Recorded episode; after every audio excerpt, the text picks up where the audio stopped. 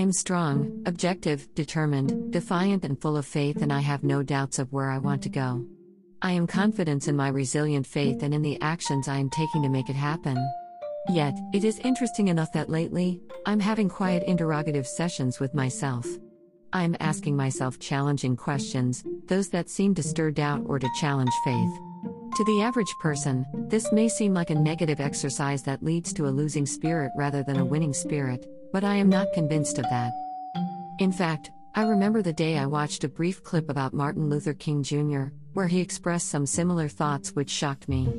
We tend to see the end result of a character, looking confident, delivering confidence, generating enthusiasm and hope, but it is important to know or realize that it is a journey. Along the path of our success, we will face a myriad of emotions, of challenges, of doubts, fears, disappointments, uncertainties, and the list goes on. I am fine with confronting my inner feelings, be they great and exciting or the scathing type. We can be our worst critic, our strongest ally, and our biggest enemy. If we can conquer who we are, the good, the bad, and the ugly, then we can face the world.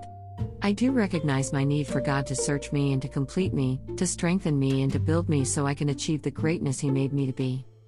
I pray, Lord, for you to keep your hands upon me, guide me, and let me walk in the path I am to take.